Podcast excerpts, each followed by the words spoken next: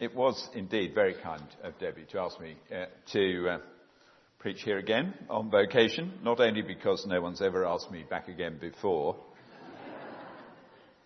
uh, but also because she asked me to preach on the same subject as Jeff did 13 years ago, which means that I've had to write another sermon. I thought when, when I started doing this job, I would only ever need one sermon, uh, but only 13 years after writing that sermon, I find I have to write another one, which is very good for me. May not be so good for you, but it's good for me anyway. Anyway, as last time I said everything I know about vocation, I thought I would preach this time about loss, just to cheer you up. Uh, but maybe uh, this sermon is not just about loss. Maybe it's also about gain and actually also about vocation as well, because I am the Diocesan Director of Ordinands after all, and that's all I've got to talk about. So why loss? Well, because over the uh, 13 and a half years that I've been doing this job, I've spent hours and hours with people uh, exploring God's calling to them. And I've discovered just how incredibly painful it is uh, for so many people uh, to face a calling from God. Uh, the calling that I'm particularly involved in is, uh, as you've heard, to do with ordination. And uh, for everyone uh, called to that particular ministry, ordination will mean a great loss. All sorts of losses for them. But the joy of it is that they also, these folk, look forward to a wonderful gain in serving and obeying Christ. um, getting ordained didn't seem particularly painful to me at all, uh, but then I was just a lad at the time, uh, and you don't see all the pains when you're 20 something, do you? Uh, but now I'm old enough to be able to reflect a bit on the loss uh, that may have been involved in responding to God's calling, his vocation, uh, but also reflect on the wonderful gain that God has given me. Uh, a second reason why I want, uh, uh, indeed need to preach about loss is that, as we were reminded at the beginning of the service, this is still the Easter season.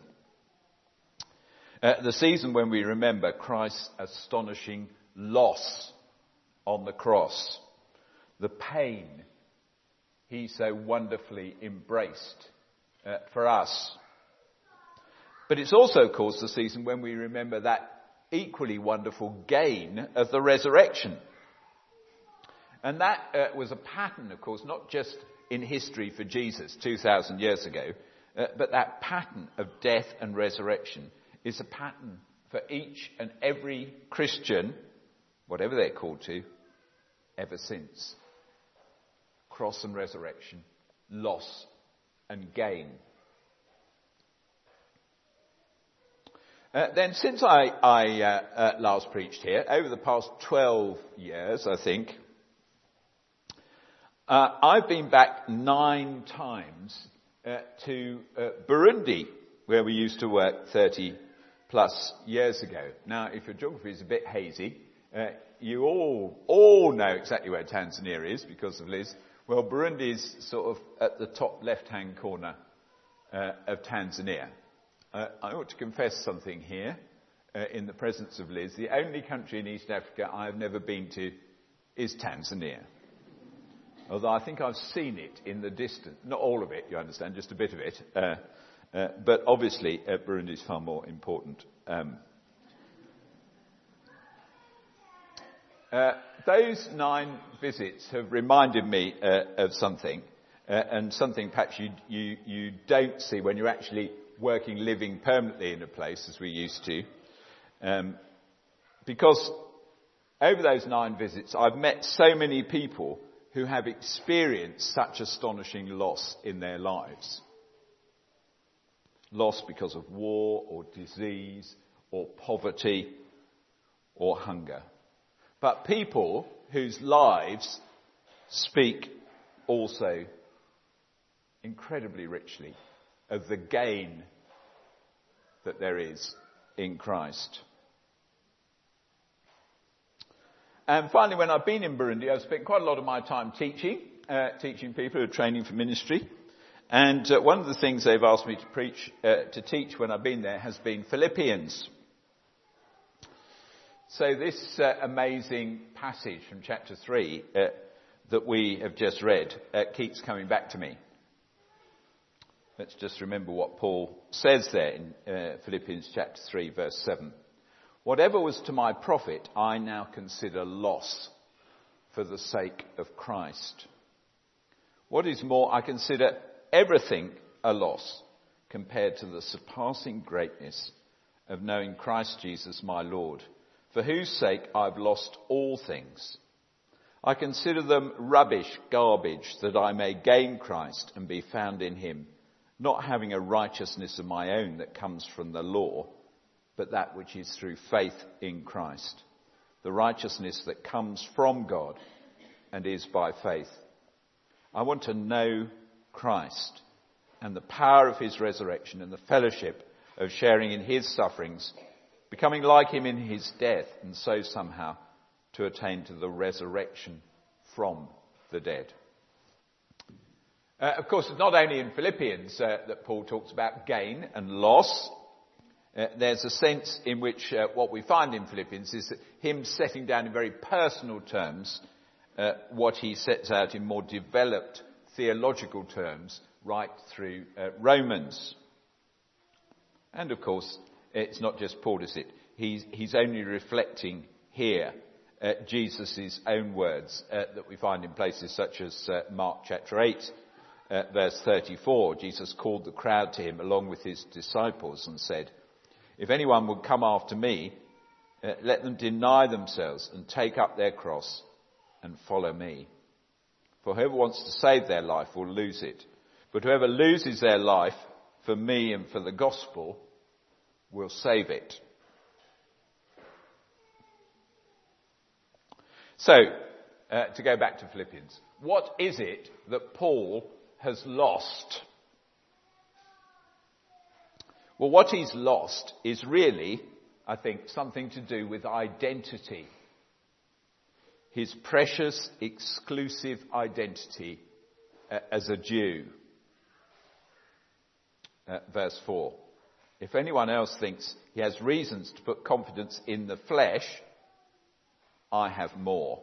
Circumcised on the eighth day of the people of Israel, of the tribe of Benjamin, a Hebrew of Hebrews. In regard to the law, a Pharisee. As for zeal, persecuting the church. As for legalistic righteousness, faultless. But whatever was to my profit, I now consider loss for the sake of Christ. Uh, at the very heart of all that Paul has to say in all his letters is the conviction that Jesus came for everyone. He didn't come just to be the Messiah uh, of the Jewish race. He didn't come just for those who were in one sense already in, but he came for the whole world. That's the essential message of Galatians, of Romans, and it's worked out in practice in Philippians. Therefore, uh, those who are in Christ Jesus, those who know Him, those who are responding to His calling, have to have an identity transplant. Uh, some people, of course, think that in order to be a Christian, you have to have your personality surgically removed. Uh, but in fact, there is surgery involved, but the surgery is much more delicate and much richer than that. It's about having an identity transplant. Uh, Paul discovered that his, his precious identity had to become loss. Uh, actually, he uses a much ruder word than that at the end of verse 8, which our Bible rather politely translates as garbage or rubbish. But he's saying that his identity had to be thrown out. God took it away, but gave him so much more in return as he found a new, glorious identity in Christ.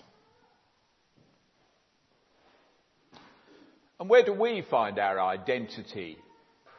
In our home, our work, our family, our nationality, our Englishness, sorry, our body, our bad experiences, our good experiences, our home, our friends, our hobbies, our sexuality. Those are the places where people find their identity. And many of those are good things uh, created and given by God. Some are not so good.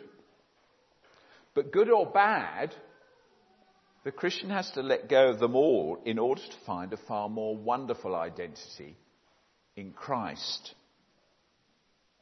Verse 8. What is more, I consider everything a loss compared to the surpassing greatness of knowing Christ Jesus my Lord, for whose sake I've lost all things. I consider them rubbish that I may gain Christ and be found in him, not having a righteousness of my own that comes from the law, but that which is through faith in Christ, the righteousness that comes from God and is by faith. And the further we go on with Christ, uh, the more we press on towards the goal for the prize of the upward call of God in Christ Jesus, the more we shall find that the identity we've created for ourselves or that others have given us or even imposed on us, that identity will have to slip away. So that we can say this more and more Christ Jesus has made me his own. Uh, during the worst moments of the war in the Congo, uh, a country which has had more worse moments than virtually anywhere else on this planet, a lady was heard to say this I didn't know that Jesus was all I needed until Jesus was all I had.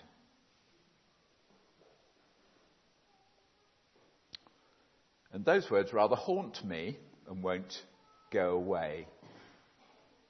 All that had given this lady identity in life had gone, stripped away very brutally from her. And yet she still had the most wonderful identity of all. Jesus was all she needed.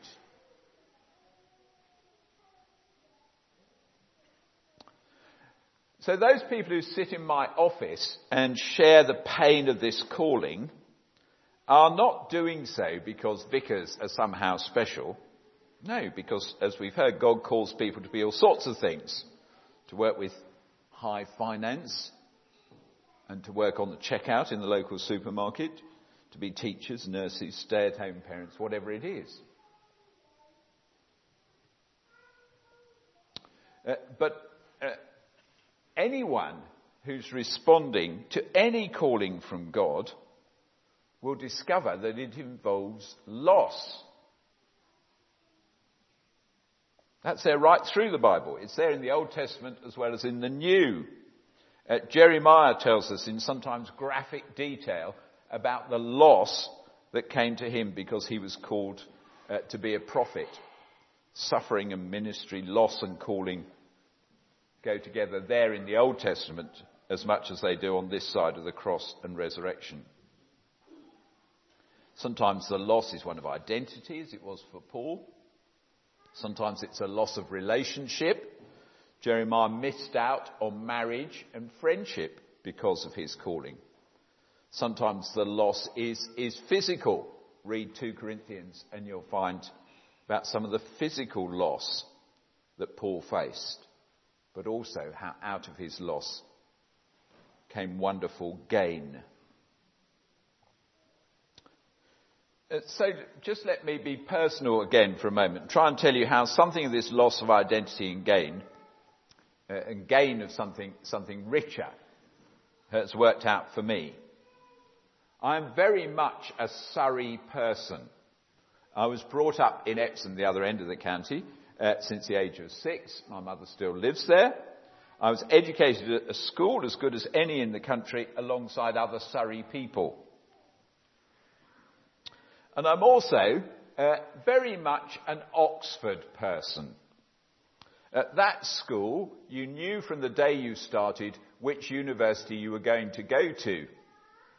And there were only two to choose from. Unless you wanted to be a doctor, when there was a third choice.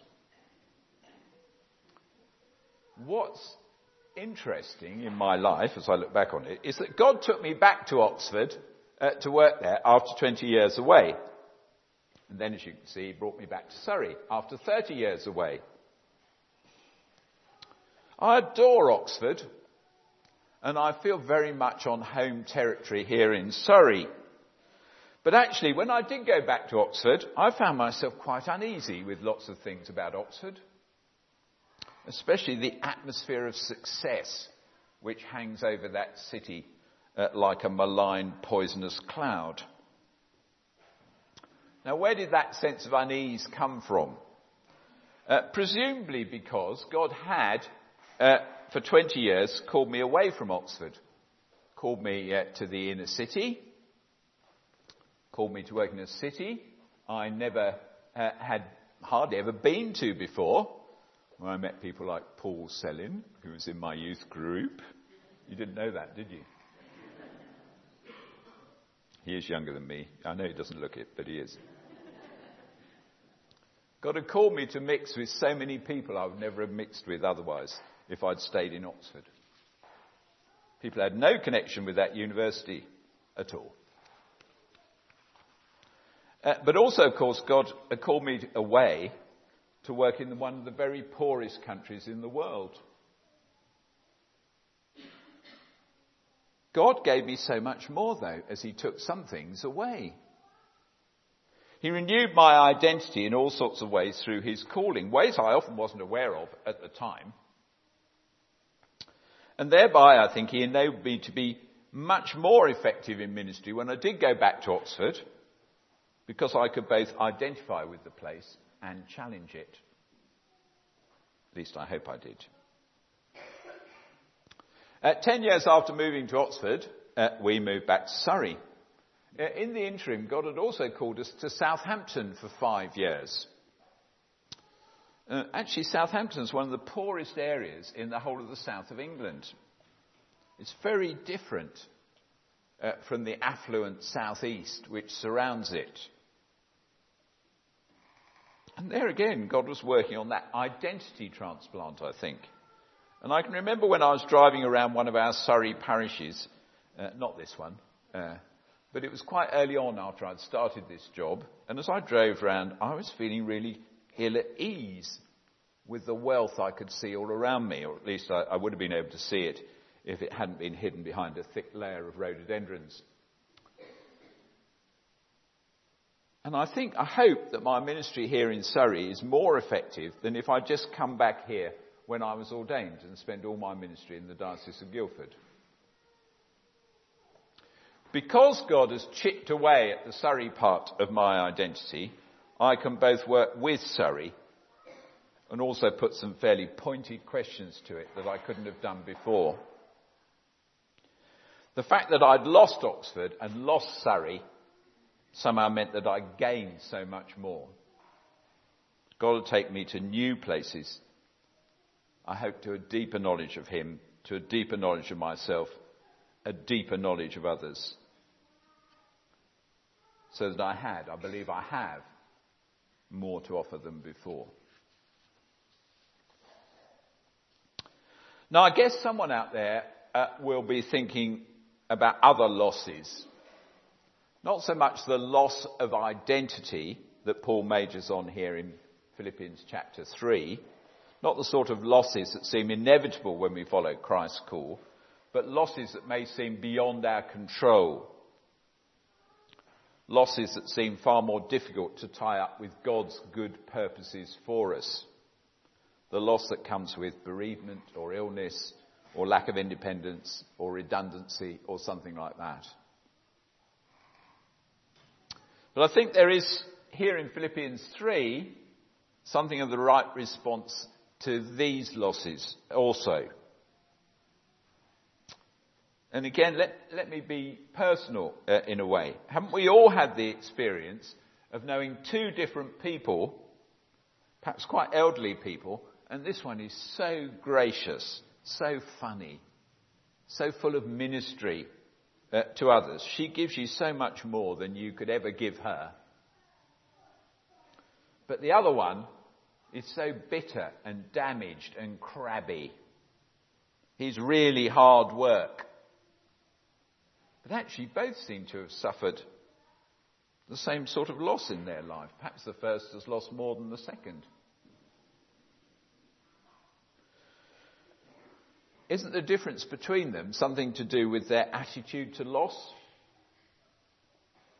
The first has been able to offer the loss back to God, the God of the cross and the empty tomb, to allow God to take the loss and give his gain in return. The second cannot see beyond the loss. They have to hold on to it and be shaped exclusively by it. I can think of two prominent people uh, in Burundi, at, at, at Matana, the place where we used to live. One of them is the dean of the cathedral there. He's called Fidel. All Fidel's brothers were killed in 1972 uh, when there was a brief and very nasty civil war in Burundi. What a loss. Uh, then there's uh, Bernard. He's uh, just uh, retired from being the Archbishop of Burundi, and um, uh, he's um, about to retire from being a bishop, and to he's going to go off to Rome to represent the Anglican Church in Rome. Astonishing thing for an African. But Bernard's interesting amongst archbishops because actually he was in prison for two years at the end of the 1980s. Hmm. We've only been in prison for two years. Would they be allowed to be the Archbishop of Canterbury?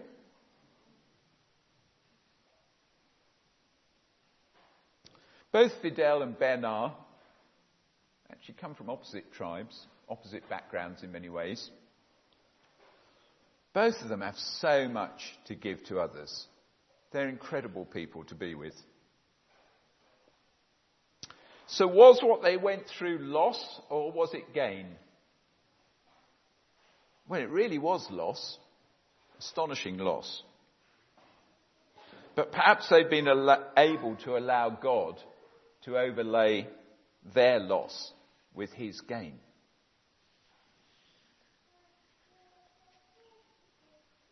So here are some questions that come out of all of this, all this sharing of loss with St. Paul, with my ordinands, with so many people I meet here and in Burundi. What is God calling you to and me to at the moment? Have we grasped that as He calls, so we shall face loss? But have we also grasped that through the loss we shall receive the most amazing gain?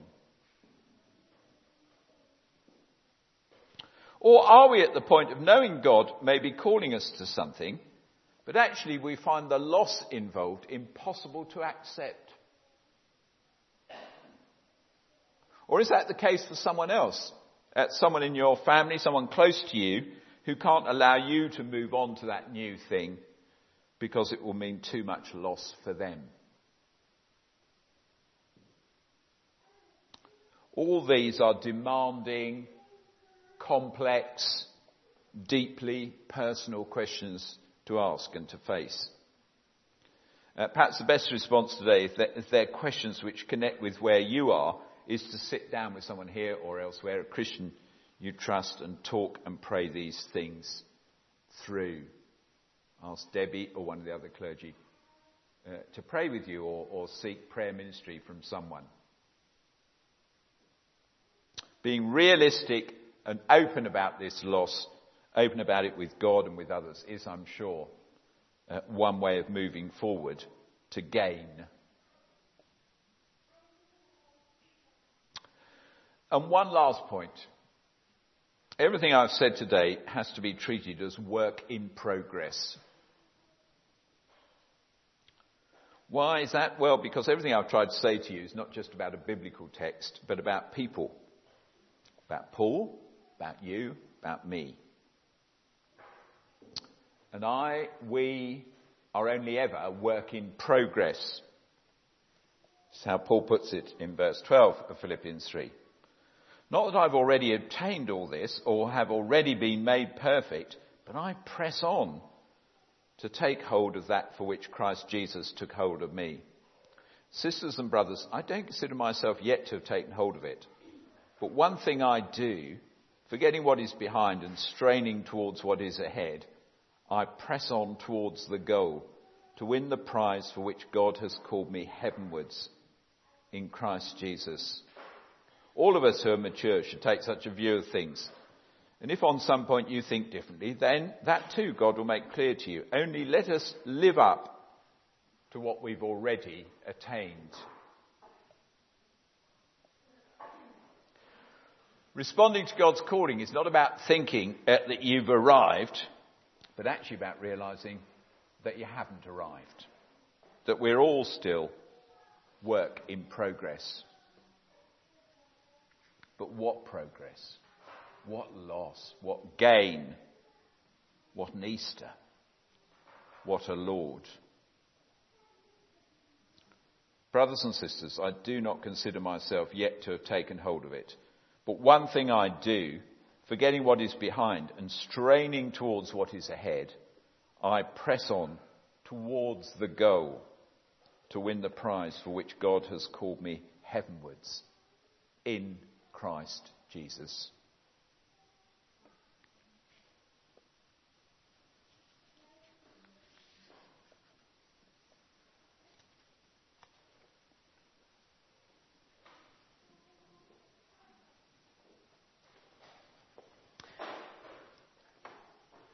I don't know where you are today. I don't know what's going through your mind at the moment. We live in this tension, don't we? We talk a lot about wanting to be the person God has made us to be.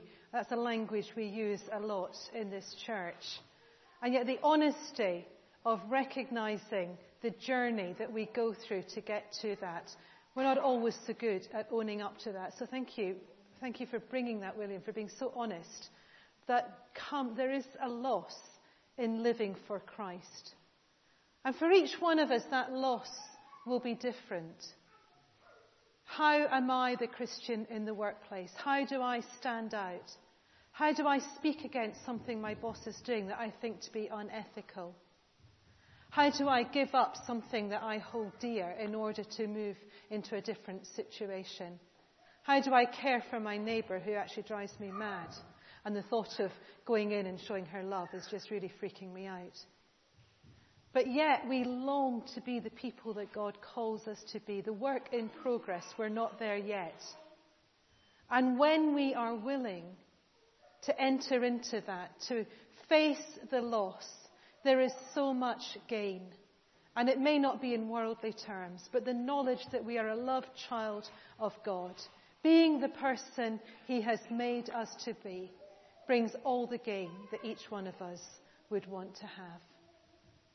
We're going to turn back to, to sung worship, to coming before God with our lips, to sing of what might be going on in our hearts. So use this time as your response to whatever God has been saying to you this morning. Please stand.